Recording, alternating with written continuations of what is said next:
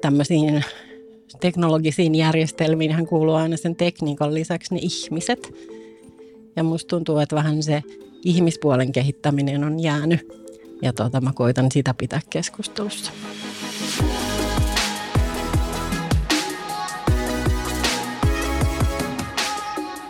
Liisa Puskala on digistressikuru, bisnesorientoitunut psykologi ja työterveyslaitoksen erityisasiantuntija, joka auttaa yrityksiä ja ihmisiä siellä, missä työyhteisö ja digitalisaatio kohtaavat. Tässä kolmen vinkin podcast-jaksossa vastaamme siihen, miten teknologia taivutetaan yhteistyökumppaniksi, millä lailla empatia liittyy uusien ohjelmien käyttöönottoon ja miksi virtuaalimiitti ei ole sama asia kuin neuvottelutilassa fyysisesti tapahtuva palaveri. Minä olen Joonas Villanen, tervetuloa mukaan!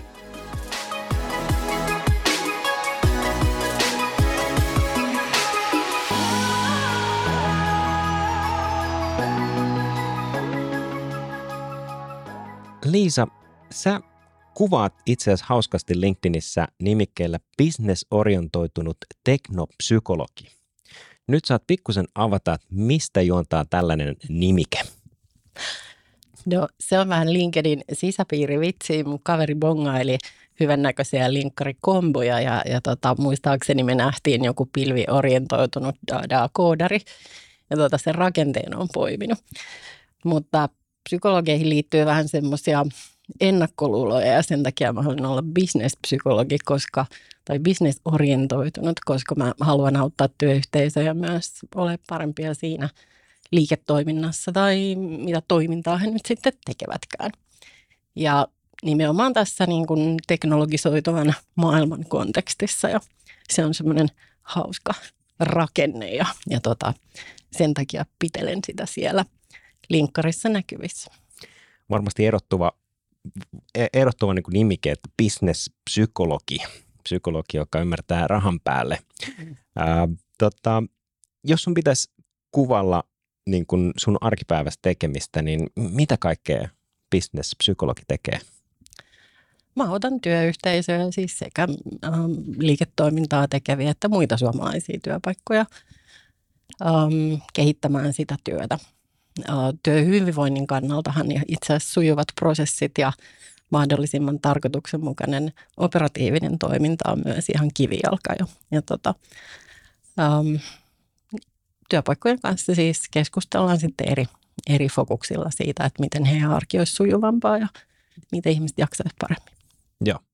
Mä luulen, mietin tuota sun työnkuvaa, niin, niin tehdään semmoinen selkeä erotus niin kuin se, että sä et, et opeta teknologiaa, vaan opetat sitä niin kuin ajattelua tai niin kuin sanoit, prosesseja, että miten kohdata se teknologia, kun me kuitenkin ihmisellä on niin kauhean vanhat aivot, jotka ei ole rakenteeltaan ehkä ihan optimaalisimmat tällaiseen ää, niin kuin yhteiskuntaa, jota me ollaan tässä rakentamassa työelämään, että et, et on, on paljon istumatyötä ja on paljon päätteen äärellä ja on kaiken näköisiä niin kuin notifikaatiot tulee keskeytyksiä ja whatever, niin se on varmasti niin kuin hirveän raskasta, niin, niin kiva, kiva tota, ää, tai oikeastaan mä, mä kysyn ehkä sellaisen, että mikä on ajauttanut sut niin kuin tähän, että mi, mi, missä kohtaa sulla tuli semmoinen niin kuin haara, että, niin kuin psykologina, että tämä on se mun juttu, niin onko joku henkilökohtainen juttu, mikä on herättänyt, vai onko se vaan niin kuin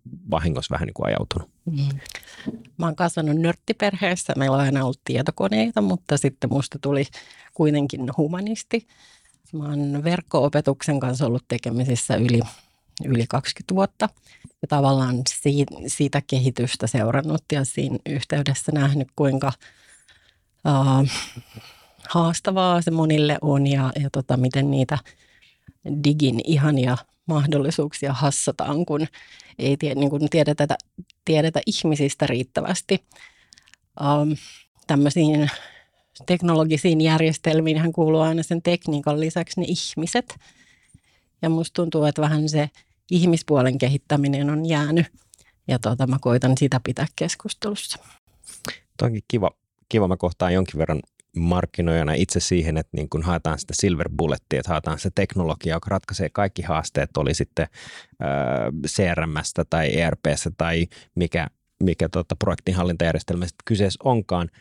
Ja se aika harvoin se teknologia yksin ratkaisee niin kuin kaikkea. Että on mun mm. mielestä ihan kiva, että sulla on, on, on toi niin kuin ihmislähtöinen ajattelu, että niin kuin se työ tehdään kuitenkin vielä tässä digitalisaation aikana niin ihmisten toimesta. Ja vähän sama kuin miettii sitten näitä tietoturvahaasteita, niin mikä se oli jonkunnäköinen tutkimus tässä jossain vaiheessa tuli itsellekin vastaan, että se oli niin kuin 80 prosenttia ehkä about niin kuin tietoturvahaitoista tai, tai niin kuin riskeistä, niin on niin kuin johtuu ihan ihmisen hmm. kyvyttömyydestä havaita sitä niin kuin kalastelua tai muuta, hmm. tai sitten ne jättää paperit pöydälle joku kopsaa tai mitä ikinä. Et, et, kyllä se ihmisen mieli on aika vallaton.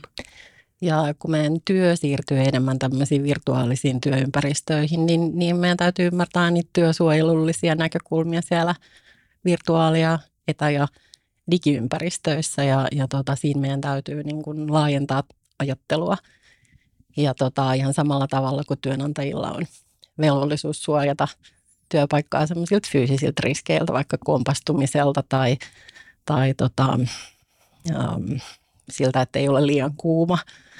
Se heikentää meidän ajatuskapasiteettia, niin ihan samalla tavalla digiympäristössä on tärkeää, että se vaikka järjestelmä, mitä me käytetään, että me saadaan siihen opastusta, että se on sujuva ja tarkoituksenmukainen käyttää – ja sitten vaikka se, että ei istuta videomiiteissä liian pitkään, että pidetään taukoja ja, ja tota, osataan kommunikoida ja, ja näin tota, asiallisesti, niin, niin tota, ne on sitten tämmöisiä hybridia, etäajan ja digityön asioita ja työsuojelua, jonne, jonne meidän pitää laajentaa meidän puhetta työpaikoilla.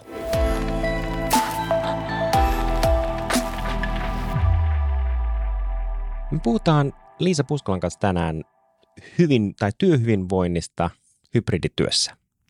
Ja mä pyysin sinulta kolme vinkkiä, että miten me voitaisiin parantaa omassa arjessa sitä työhyvinvointia, kun tehdään tätä hybridityötä. Ja sun ensimmäinen vinkki kuuluu, että taivuta digitukemaan työrauhaa. Miksi sä nostit tämän vinkin? Tällä hetkellä meidän noin työkalut on jotenkin sellaisessa kehitysvaiheessa, että ne on hirveän hyviä kaappaamaan meidän huomiota. Siellä on punaista pompulaa ja äänimerkkiä ja ne on hyviä tuuttaamaan meille heti kaikkea infoa. Meidän aivot ja havaintokapasiteetti ja ajattelukapasiteetti ei kuitenkaan pysty niin kuin lukemaan niitä seitsemää viestiä yhtä aikaa. Ja sen takia mä toivoisin, että ne järjestelmät kehittyisivät enemmän semmoiseen puhelinvastaan ja suuntaan ihan old schooliin, että, että ne seuloisi ja säästäisi meille sitä, viivästyttäisi asioita ja ehkä lajittelisi jotta me voitaisiin sitten tota, palata oikeisiin asioihin silloin, kun mulla on se hetki paneutua. Meidän työn aikaansaamisen kannalta on hirveän tärkeää, että me voidaan rauhassa uppoutua, että me voidaan keskittyä. Meidän työ on semmoista, että me ei ihan vilkaisemalla saada asioita aikaiseksi. Ja sen takia se, että, että me voitaisiin niin sitä keskeytyksiä vähentää ja, ja sellaista – tunnetta, että mun ajatuksien pitäisi olla vilkuilemassa koko ajan, että mm. et, et, tota, et tarviikohan joku mua nyt. Niin itse asiassa me itse keskeytetään itsemme myös tosi paljon. Ja sen takia työyhteisössä täytyy puhua siitä, että mitä notifikaatioita pidetään esillä, mitkä kanavat on semmoisia vähän rauhallisempia, mitä riittää ehkä, että kurkataan kerran päivässä. Mitkä on sitten semmoisia, joita säästetään niitä oikeita kiiretulipaloja varten, mutta että ne kaikki meidän seitsemän kanavaa ei voi olla niitä kiireellisiä. Että mä itse asiassa tuossa laskin, että montako viestikanavaa mulla on mun äidin kesken, niin, niin tota, sain seitsemän ja hän on siis eläkkeellä ollut mummo. Et, et työelämässä meillä niitä, niitä kanavia todennäköisesti on enemmän, että et, et sekin on merkki tämmöisestä ää, työn ja ylipäänsä viestinnän monimutkaistumisesta. Mm. Toistaiseksi ainakaan itselle ei ole tullut vastaan sellaista sääntökirjaa, jos nyt korvamerkeissä saa puhutella niin kuin sääntökirjasta, että oltaisiin määritelty hyvin selkeästi, että, että, että niin kuin missä kanavassa viestitään, milloin, miksi ja, ja niin kuin näin. Et, et se, mitä niin kuin tosi usein kuulee, että, että niin kuin heitä rasittaa se, että ollaan vähän niin kuin on all the time, eli sieltä tulee Slack-viestejä illalla, ja sitten tämän niin kuin viestin lähettäjä itsekkäästi odottaa myös niin vastinet silleen heti. Mm. Ää, ja sitten on toisaalta, kun on, on vähän tätä niin kuin painetta suorittaa ja tehdä ja edistää ja olla niin kuin sen firman tai työnantajan niin kuin, ää, saatavilla koko aika, niin sitten tulee vähän semmoinen olo, että on, on niin kuin pakko tehdä näitä asioita. Niin mi, miten sä sanoisit, onko tämä vaan tämmöinen vähän niin kuin anekdoottinen havainto mun puolelta vai onko yritykset siinä tilassa, että tällaisia sääntökirjoja ei ole vielä laadittu ja pitäisikö? Ehdottomasti pitäisi. Tuo on tosi yleinen viesti, mitä mä kuulen. Itse asiassa iso osa mun valmennustyötä on auttaa työpaikkoja sitten tavallaan perustelemaan sitä, että minkä takia nämä tämmöisten pelisääntöjen luominen on tärkeää.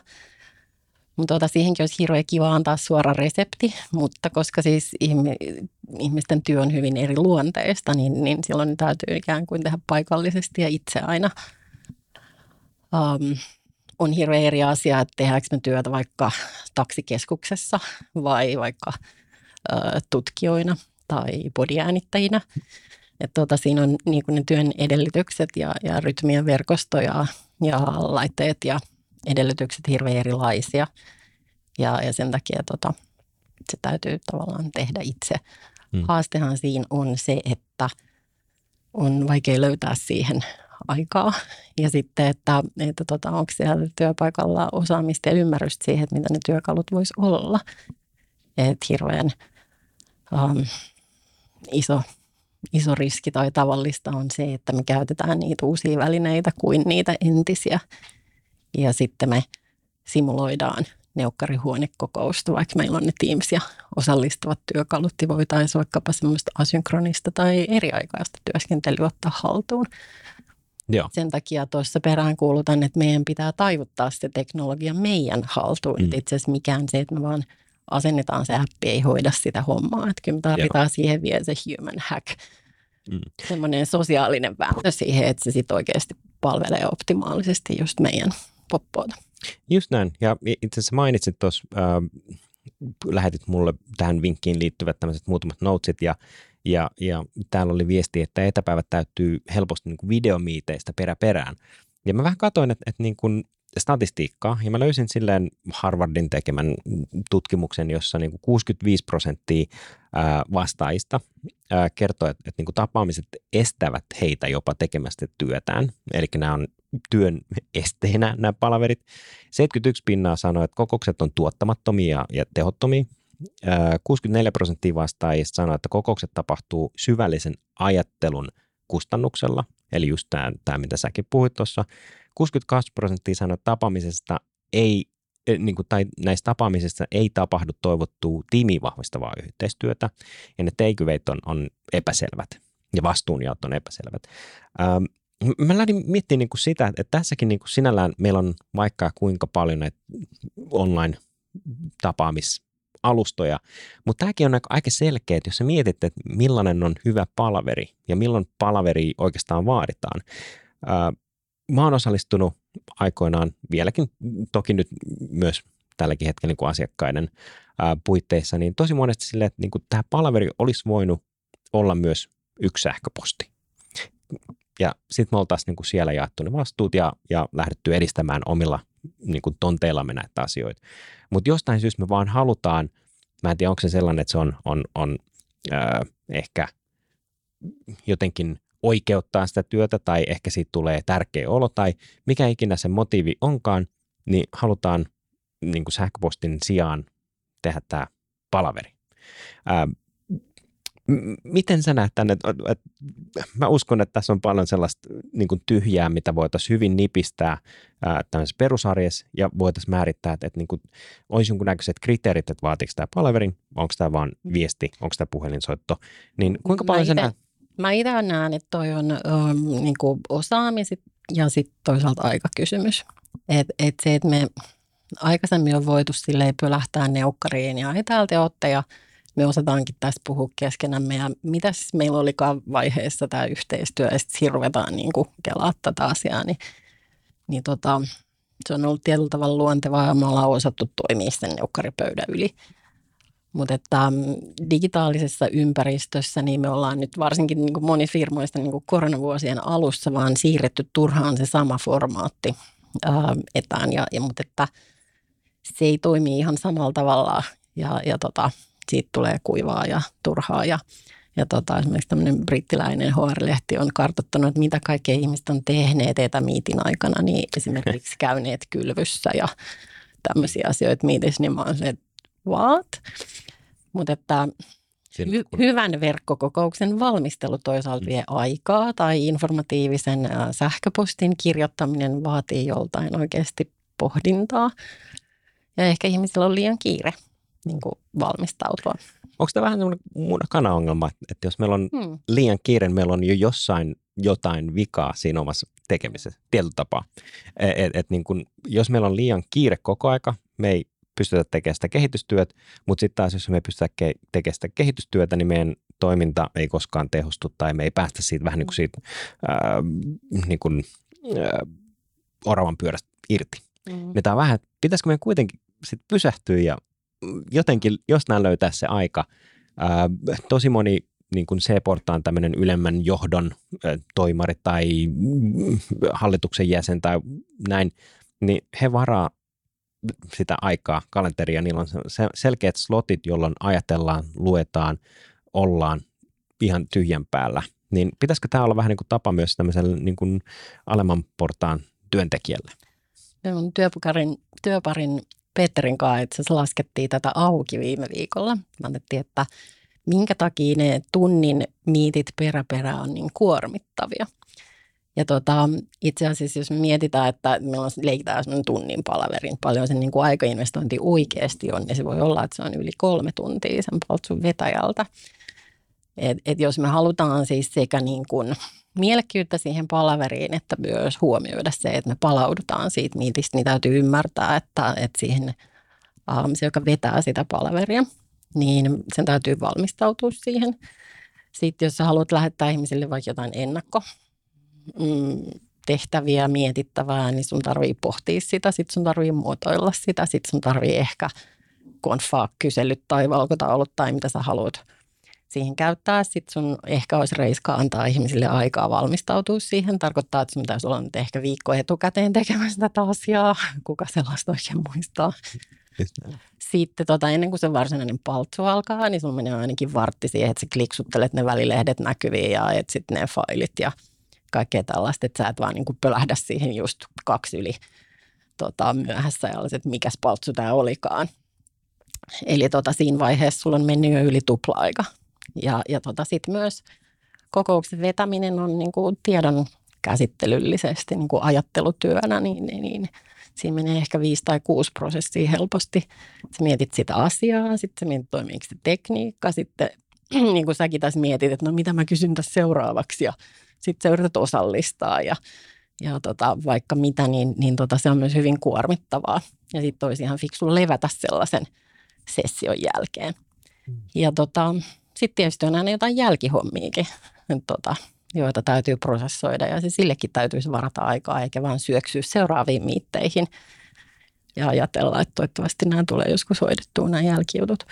Ja tästä seuraa se, että me niin kuin tripla buukataan meidän päivät jatkuvasti. Ja tota, kyllä se näkyy sitten voinnissa.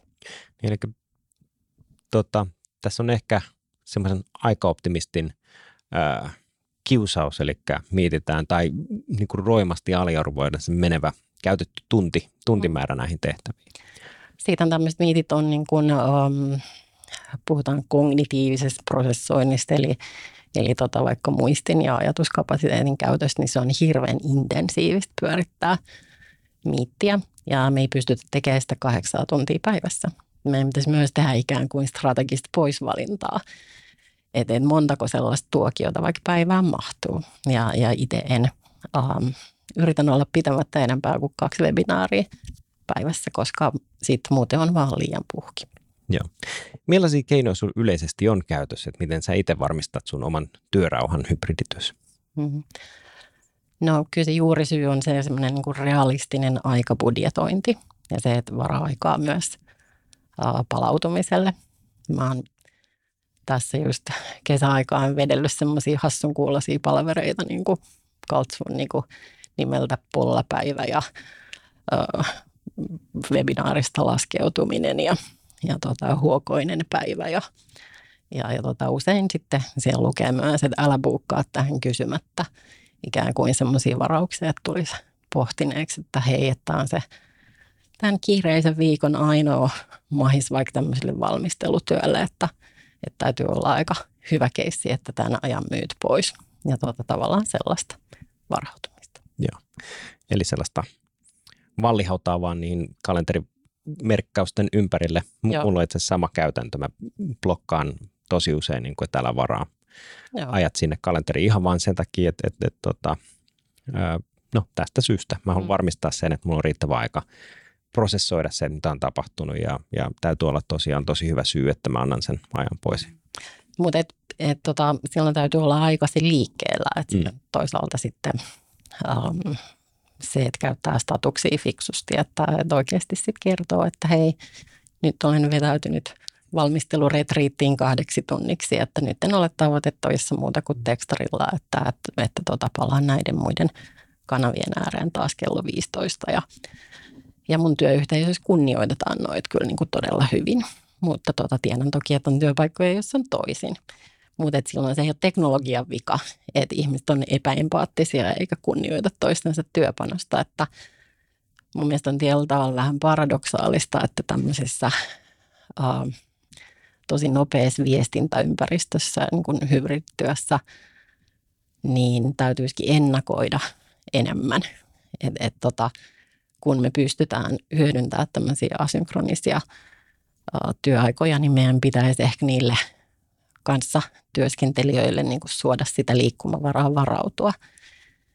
Ja se vasta mahdollistaa sen, että, että tota me voidaan valita itsellemme sopiva aika tota valmistautua toiset meistä on tuottavimmillaan iltapäivällä. Toiset, mulla on jotenkin semmoisia kummallisia työpareja osunut, että niiden paras hetki on aamu seiskalta. Mutta kaikki ei voi lähettää ilta 11 viestiä, että hei, että ehtisikö tehdä mulle ysiksi. Silloin täytyy tosi hyvin tuntea se vastaanottaja. Ja tota, tämä aiheuttaa kyllä myös tota, skismaa työpaikoilla, että jengi pommittaa kohtuuttomilla pyynnöillä – että et se, että asia on teknisesti mahdollista, niin, niin ei ole sitten kuitenkaan aina fiksu.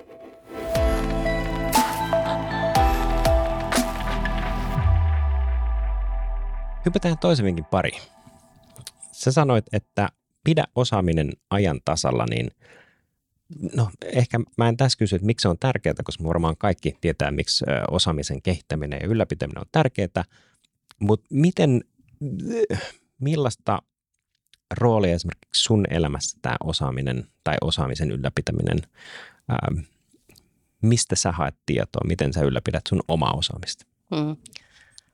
Kyllä mä näen kaikista tärkein, äh, tärkeintä on sen tiimin kanssa räpeltää, mikä sitten taas äh, on vähän haastavaa tällaiselle, joka on niin tottunut semmoiseen formaaliin oppimiseen ja, ja tota, on ollut vähän vaikea tälleen keski-ikäisenä psykologitatina kääntää sitä oppimista silleen, että ensin räpläillään ja sitten vasta ruvetaan niin oppii. Et, et, tota, um, Mutta et, et, musta on tärkeää, että on sellaisia yhteisöjä, missä kuulee vinkkejä toisiltaan. Itse asiassa mun kollega Jaana-Pia Mäkiniemi on tutkinut tämmöistä teknoimua, että minkälaiset asiat niin kun rohkaisee ihmisiä käyttää teknologiaa. Ja tämä niin kaverien positiivinen malli ja yhdessä oppimisen tuki on hirveän voimakkaita. Se, minkä takia se rutinoituneelle tasolle menevä osaaminen on tärkeää, että silloin se säästää meidän kaista leveyttä vaikka siinä miitissä. Ja, ja kun meidän pitää moni ajaa sekä sen, sen tota, vaikkapa Zoom-kokouksen nappuloita ja sitten oikeasti miettiä sitä tärkeää ja haastavaa asiaa, niin, niin tota, kyllähän sen kokouksen varsinainen aihe tota, ansaitsee sen meidän päähuomion, eikä se, että miksi tämä kuva hävisi, tai kuule teksti, tai mistä mä saan nämä diat näkyviin. Mm. Ja, ja sen takia olisi tärkeää, että niiden arkisimpien uh, työkalujen, joita me useimmiten käytetään, niin että se niin kuin, käyttörutiini on riittävän vahvalla tasolla. Se olisi vähän niin kuin uh, polkupyöräily, että, että tota, se täytyy, sitä täytyy treenaa, että pystyy sitten yhtä aikaa lukemaan liikennettä. Mm. Se on totta kyllä.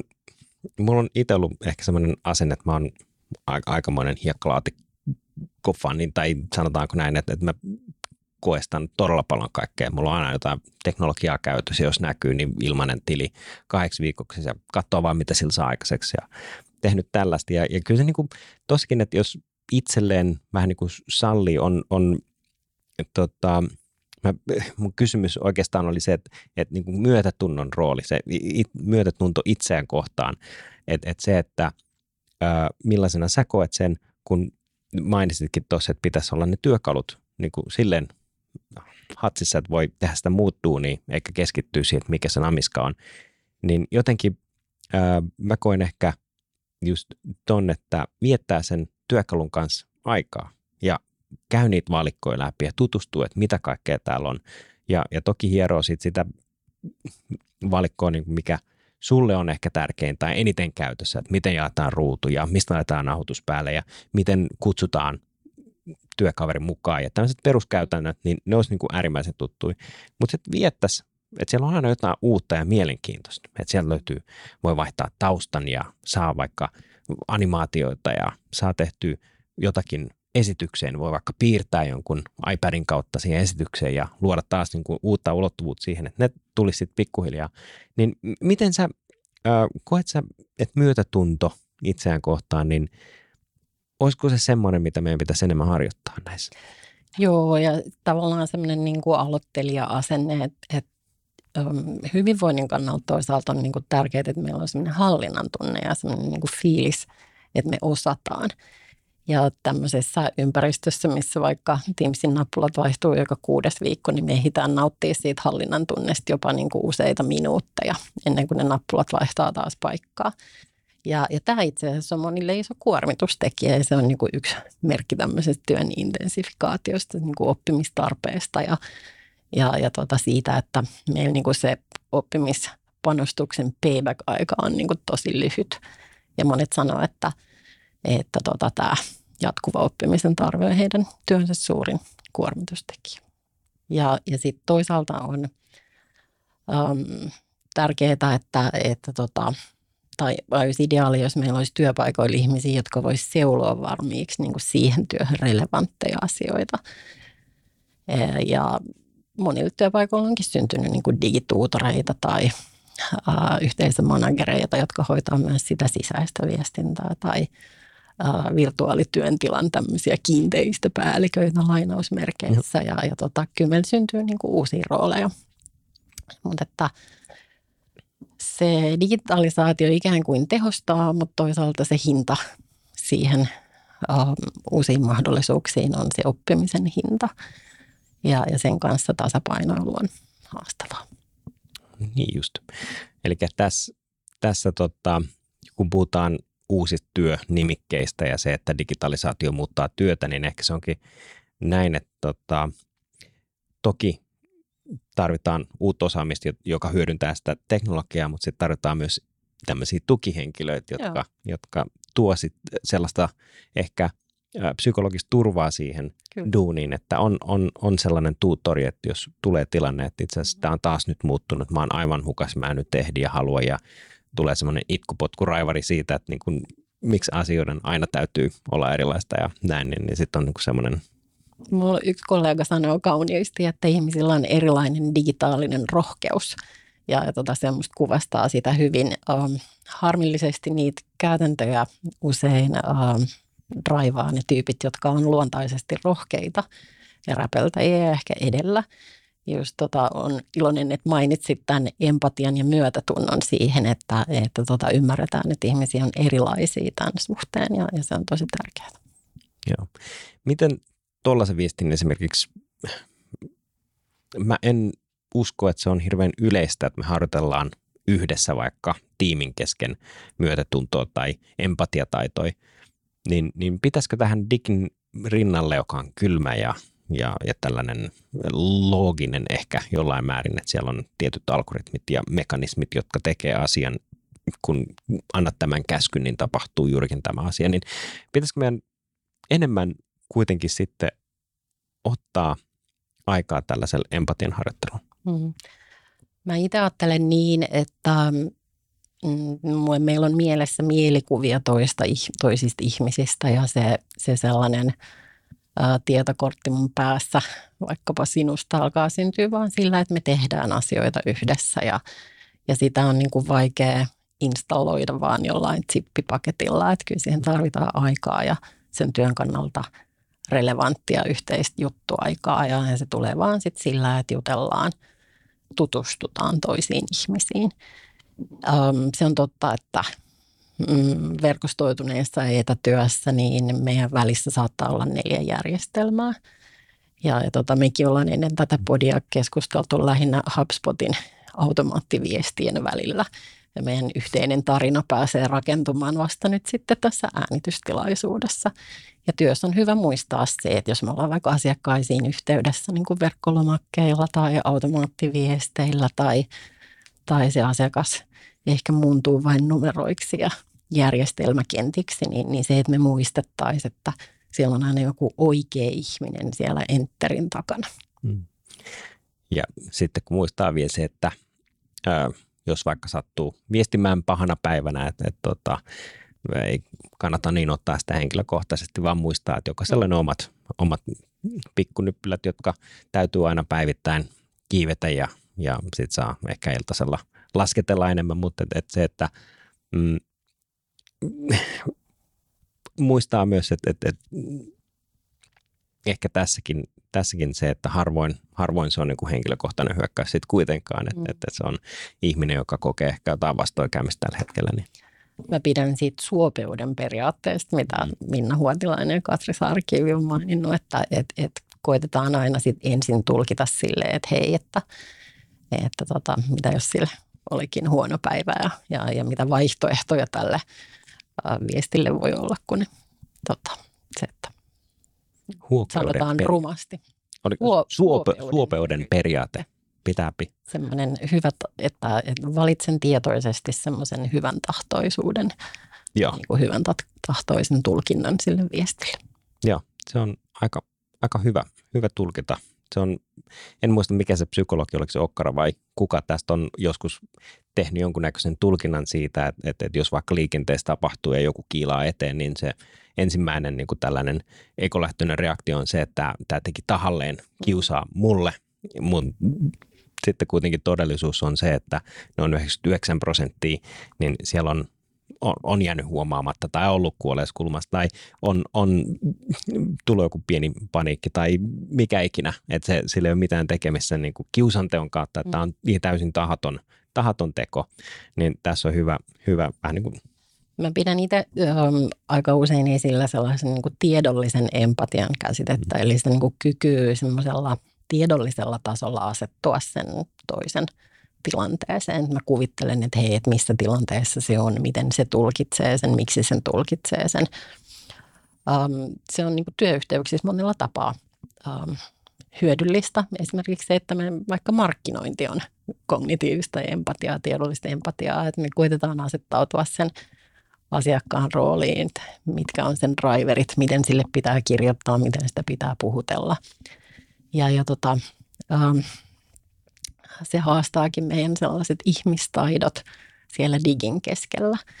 Ja, ja tota, meidän täytyy vähän niin kuin kääntää nupit kaakkoon niissä, niissä ihmistaajuuksilla, kun me toimitaan digiympäristössä. Ja, ja tota, kyllä mä luulen, että me pystytään kehittyä siinä tässä paremmaksi.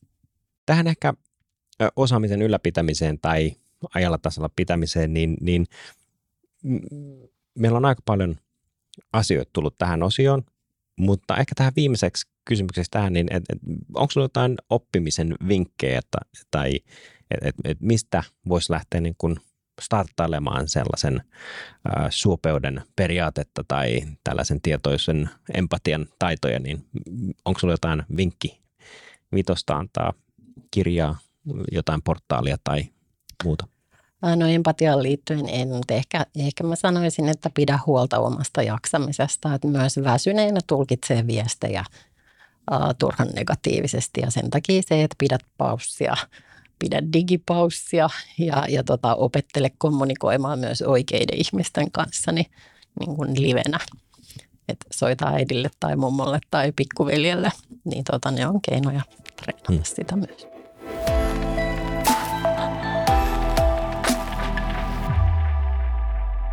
Sun kolmantena viimeisen vinkkinä sä nostit ylläpidä sosiaalisia yhteyksiä myös verkossa. Miksi tämä oli sulle tärkeä? Monet on puhunut varsinkin tästä koronavuosina, että he kokee itsensä yksinäiseksi. Ja tota, ähm, mä oon huomannut asiakastyössä, että se sellainen digikirjoittaminen niin kuin työssä ja verkossa on vähän niin kuin oma taiteenlajinsa. Että mulle koulussa – opetettiin kirjoittamaan esseilyjärillä ruutupaperille ja, ja tota, um, vielä ihan viisi vuottakin sitten iso osa työviestinnästä oli hyvin niin kuin muodollista, virallista tai kokonaisia lauseita. Ja tota, uh, sitten kun hypättiin näihin ryhmäviestintäohjelmistoihin, niin, niin ehkä tarvitaankin – kolmen neljän erilaista kirjoittamista, että sitten yhtäkkiä työssä onkin epävirallisempaa viestintää ja, ja tota, kaikille ei ole rutiinia niin kuin siihen, että miten ylläpidetään. Sitten toisaalta se työkavereiden verkosto, niin, niin se semmoinen arkinen läpänheitto sermin yli onnistuu sitten digitaalisesti, vaan jos me ollaan niin totuttu käyttämään emojeja esimerkiksi. Kaikille se ei ollut luontevaa vielä kaksi vuotta sitten. Ja, ja tota, että me tunnistetaan semmoisia äänensävyjä eri paikoissa, että tota se muisti, inhimillisten muistijälkien jättäminen digitaalisessa ympäristössä niin vaatii vähän omanlaistaan koodikieltä, että, että tota, monien täytyy ehkä opetella se. Ja, ja tota, vaan jos me osataan niin tämmöistä kommunikaatiota, niin me voidaan sitten kokea sitä yhteenkuuluvuutta myös ähm, hybridiä etäyhteisöissä. Taisi olla Peter Drucker, joka sanoi, että the most important thing in communication is to hear what isn't being said. Eli kuulee asioita, joista kukaan ei mainitse, eli vähän lukee rivin välistä, niin, niin täytyy olla aika valveutunut, että pystyy niin kuin verkon yli tällaisissa tapahtumissa tai niin kuin miiteissä, niin lukemaan vähän ja kuulemaan asioita, joita ei välttämättä kukaan sanota, niin Miten tuollaista taitoa kehittää? Um, itse um, yhden LinkedIn lounaalla kehiteltiin uh, tai kuulin tämmöisen termin kuin siemenviestit. Eli, eli toisaalta myös digiympäristössä on hyvä, jos meillä on tämmöisiä jäänsärkiä ihmisiä, jotka matalalla kynnyksellä sitten kuitenkin uskaltaa kirjoittaa auki tai kysyä sen kysymyksen, joka kuuluu siellä hiljaisuudessa. Et, et on tärkeää, että meillä on siellä verkkoyhteisössä niitä äh, rohkeita ihmisiä, jotka uskaltaa mm. sanoa ääneen niitä asioita ja sekin on valinta. Se on taito, sitä voi harjoitella ja, ja tota, sitten kun joku on sen siemenviestin kirjoittanut tai sanonut, niin muiden on helpompi peukuttaa sitä tai sanoa, että no itse asiassa tätä mäkin mietin. Mutta me tarvitaan myös sitten semmoista sosiaalista rohkeutta siellä mm. verkkoympäristössä. Joo, eli tarvitaan konfliktoijia. Mm. Eli pitäisi tehdä siitä ehkä sellainen ää, jopa käytäntö. Mä muistan, se oli Kirsi Piha, joka on puhunut tästä konfliktoinnista ja on tainnut kirjoittaa kirjankin siitä, että mitä, ää, mitä tämä konfliktointi voi yksinkertaisimmillaan olla ja mitä se tekee niin kuin yrityksen kulttuurissa, kun konfliktoidaan ää, ihan vähän niin kuin huumorimielessäkin. Mutta että se, että kun sitä harjoittaa, se on ihan sama kuin vaikka ää, puhutaan niin kuin tämmöisistä mikrotason teoista, jotka sitten kuitenkin vaikka vaikuttaa siihen tavan syntymiseen, eli jos miettii, että vaikka mä haluaisin lähteä tarvita juoksijaksi, niin, niin se, että mä en lähde heti pisimmälle lenkillä, kun sielu tai keho antaa myöden, vaan ekaksi mä laitan ne kengät jalkaan ja on niissä kengissä hetkeä, ja mä laitan niin kuin juoksupaidan päälle niiden kenkien kanssa ja pikkuhiljaa niin kuin syntyy sellainen rutiini.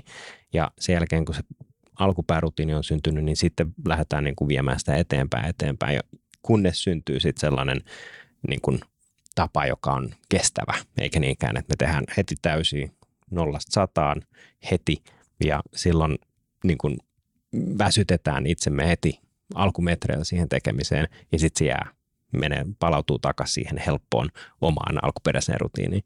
Niin tässä on vähän sama, että näiden niin kuin konfliktien kanssa, että pitäisi aloittaa pienistä asioista. Konfliktoidaan pienissä asioissa.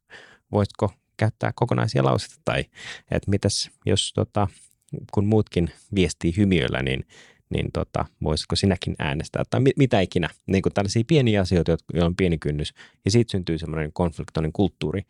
Niin on, onko niin kuin, mä oikealla jäljellä tässä vai, vai miten, niin kuin, miten sä koet, että konfliktointi kannattaa niin kuin verkkotapaamisessa esimerkiksi?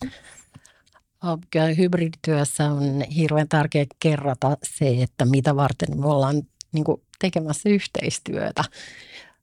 helposti me ajatellaan, että, tai me, mehän puhutaan työstä niin, että mä menen nyt videokokoukseen, eikä niin, että hei me mennään suunnittelemaan markkinointikampanjaa tai että hei, että me mennään tekemään päätöksiä, että, että tota, mitkä on meidän prioriteetit ensi vuonna. Ja, ja meillä hämärtyy se usein, että mikä se onkaan se meidän yhteinen tarkoitus. Että kun me käydään näitä tutustumiskeskusteluja, niin kannattaa niin kuin puhua siitä, että hei, että mitä me ollaankaan yhdessä tavoittelemassa. Ja kun me voidaan luottaa siihen, että me ollaan ikään kuin samassa joukkueessa niin kuin pelaamassa samaan maaliin, niin silloin on helpompi myös sietää sitä, että toinen välillä äh, haastaa sitä mun ajattelua, kun, kun mä voin luottaa siihen, hän haluaa tehdä paremman pelaajan musta. Mutta tota, jos me ollaan unohdettu, että mikä se yhteistyön pointti onkaan, niin silloin tota, on helpompi harhautua siihen, että heitä ei ollutkaan mukaan samaa mieltä. Itse onpa mielenkiintoinen pointti, että tässäkin sanojen merkitys on niin kuin valtava. Ja näihin sanoihin sisältyy ta- tavoite ja tarkoitus ja ää, syy, niin kuin tämä sinnekin why-kysymys, mm. miksi-kysymys, niin tota, onpa mielenkiintoinen. Eipä ole kukaan aikaisemmin sanonut, että niin online-miiteissä niin, niin kuin asetetaan otsikkoon jo se tietty tavoite ja se on selkeä, joka sitten alintajuntaisesti jopa ohjaa sitä käyttäytymistä tiettyyn suuntaan ja silloin kun vaikka puhutaan jonkun tietyn asian saavuttamisesta, niin on odotettua se, että joku haastaa tai jopa haluttu se, että meillä on erinäköisiä mielipiteitä ja vähän niin kuin brainstormataan ja heitellään ideoita vapaammin ja näin. Ja sitten syntyy se sen niin kuin symbioosi ja tämä tiimihenki, mm. kun se, että me asetetaan jo se, että me, meillä on kaksi tai useampi vastapari ja me sanotaan, että me hypätään nyt miittiin ja sitten arvioidaan niin kuin silleen kilpailijoina toisiamme, että kuka nyt loistaa ja kuka saa sen suosion tässä miitissä. Sitten me jaksetaan ruikuttaa, että Joo. tässä kalenterikutsussa ei ollut agendaa. Mm. Sehän on periaatteessa vähän sama, Joo. sama asia, mutta itse asiassa työhyvinvoinnin kannalta niin, niin tosi tavallinen haaste sille on se, että ihmiset kokee, että heidän roolinsa on epäselvä, heidän mm. Tavoitteensa on epäselviä. Tavallaan, että mitä hitsiä me täällä työllä oikein tehdään, niin, niin siitä ei ole mikään ihme, että ei myöskään voi koe, kokea edistävänsä niitä tavoitteita. Just näin. Ja, ja tota, työ, jota me voidaan tehdä digiympäristössä on myös usein aika semmoista abstraktia ja tota, vaikeaa käsittää, että jos me kaivettaisiin ojaa, niin me ei olisi helppo kannustaa toisiamme. Hyvä, kolme metriä ja kaivettu. Mm. Mutta mut, tota, äh, jos, me ollaan, jos, jos me ollaan mm. äh, edistämässä työhyvinvoinnin johtamistoimenpiteitä, niin en mä tiedä, mikä esimerkiksi mun, on mun työn ydin, niin, niin en mä ikinä näe sitä, että jotkut ihanat asiakkaat joskus sitten kertoo, että hei, mä kuulin, että joku sanoi, että jokainen päätös on työhyvinvointipäätös. Mutta tota, et, et periaatteessa mun työn lopputulos on mulle tosi näkymätöntä. Ja sen takia meidän täytyy puhua tietoisemmin niistä työn tavoitteista. Ja mä uskon, että se säteilee sitten myös siihen yhteistyön laatuun. Joo. Jos sun pitäisi määrittää, millainen on hyvä palaveri, mitä kaikkea siihen kuuluu ja, ja onko sulla joku sellainen tota, raami, joka määrittää hyvän palaverin? No ensinnäkin se on sopivasti annosteltu, että et, tota, kannattaa kehittää sellaista aikarealismia. Sitten siihen on valittu mm, sopivat ja, ja tota, vähän vaihtelevat käsittelytavat. Siinä tuetaan sitä yhteistyötä ja, ja sitten siihen palaverin perään on myös investoitu palautumistuokio. Yes. Miten sä koet, nyt jos ainakin itse seuratessani noita Amerikan maan niin kuin konsultin retaleita, niin, niin siihen erityisesti korostuu se niin kuin työnantajan vastuu näissä asioissa, mikä on ihan toisaalta oikein, mutta kuitenkin sitten se antaa ehkä työntekijälle sellaisen niin kuin vastuuvapauden siitä, että, että niin kuin odotetaan jopa työnantajalta liikaa.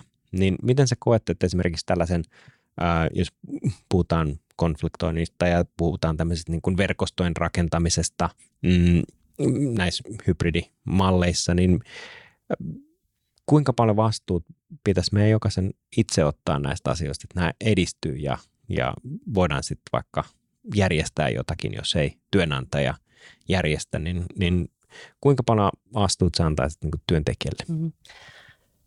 Kyllä mä näen, että tällainen uh, pohjoismainen dialogiperinne, niin kuin ote johtamiseen, palveleva ja coachaava, mm, vähän niin kuin vertaisempi keskustelu on hyödyllistä myös sen hyvinvoinnin ja, ja tota, semmoisen organisatorisen avoimuuden kannalta.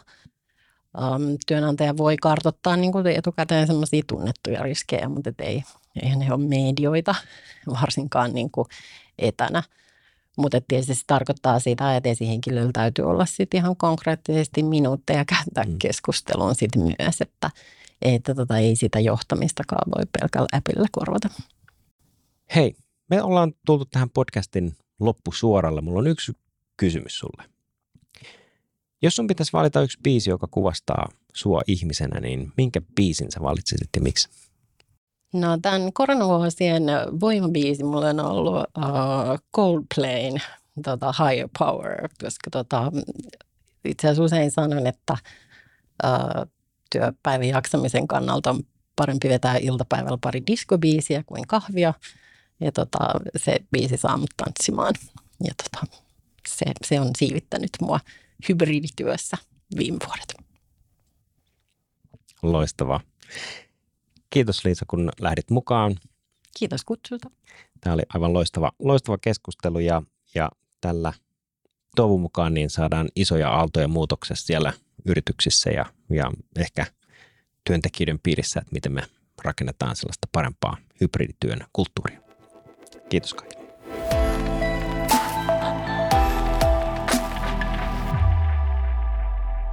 Niin se aika vain rientää ja olemmekin tulleet jälleen siihen vaiheeseen, että on aika vetää yhteen tämän jakson vinkit. Sun ensimmäinen vinkki kuuluu, että taivuta digitukemaan työrauhaa. Miksi sä nostit tämän vinkin? Tällä hetkellä meidän noin työkalut on jotenkin sellaisessa kehitysvaiheessa, että ne on hirveän hyviä kaappaamaan meidän huomiota. Meidän aivot ja havaintokapasiteetti ja ajattelukapasiteetti ei kuitenkaan pysty niin kuin lukemaan niitä seitsemää viestiä yhtä aikaa. Meidän työn aikaansaamisen kannalta on hirveän tärkeää, että me voidaan rauhassa uppoutua, että me voidaan keskittyä. Hypätään toisemminkin pari. Sä sanoit, että pidä osaaminen ajan tasalla, niin mistä sä haet tietoa, miten sä ylläpidät sun omaa osaamista? Kyllä mä näen kaikista tärkein tärkeintä on sen tiimin kanssa räpeltää. Et musta on tärkeää, että on sellaisia yhteisöjä, missä kuulee vinkkejä toisiltaan. Sun kolmantena viimeisen vinkkinä sä nostit ylläpidä sosiaalisia yhteyksiä myös verkossa. Miksi tämä oli sulle tärkeä? Monet on puhunut varsinkin tästä koronavuosina, että he kokee itsensä yksinäiseksi. Mä oon huomannut asiakastyössä, että digikirjoittaminen niin kuin työssä ja verkossa on vähän niin kuin oma taiteenlajinsa. Kaikille ei ole rutiinia niin kuin siihen, että miten ylläpidetään. Sitten toisaalta se työkavereiden verkosto, niin, niin se semmoinen arkinen läpänheitto sermin yli onnistuu sitten digitaalisesti, vaan jos me ollaan niin kuin totuttu käyttämään emojeja esimerkiksi. Kaikille se ei ollut luontevaa vielä kaksi vuotta sitten. Ja, ja tota, että me tunnistetaan semmoisia äänensävyjä eri paikoissa, että tota se muisti, inhimillisten muistijälkien jättäminen digitaalisessa ympäristössä niin vaatii vähän omanlaistaan koodikieltä, että, että tota, monien täytyy ehkä opetella se.